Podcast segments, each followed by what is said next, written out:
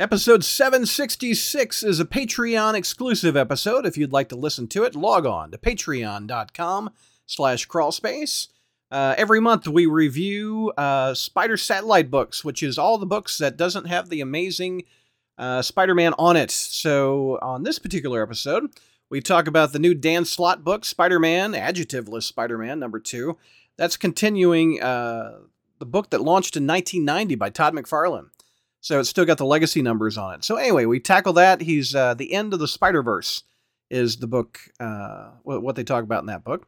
Also, JMD DeMatteis is back. We review Spider-Man: The Lost Hunt, number one.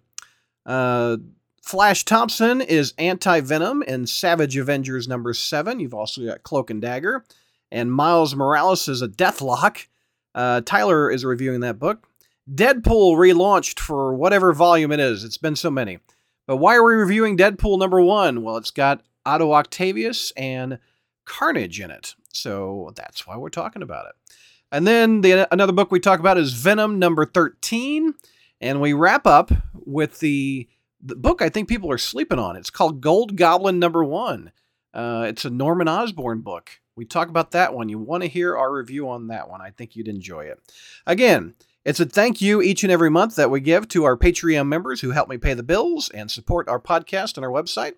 They log on to patreon.com slash crawlspace and they get an exclusive episode like the one I'm talking about. They also get early access to podcasts. For instance, the Spider uh, Jeopardy episode that I just put out, they had that for a few weeks. The ASM review podcasts, they get those early. They also get swag like t shirts and stickers and coffee mugs. And another level, they get their own Discord server, Patreon only Discord server, and they get early early access and also they get behind the scenes of the crawl space. I post some stuff I'm working on that I think they would like. Again, one more time, patreon.com slash crawlspace. I appreciate your support.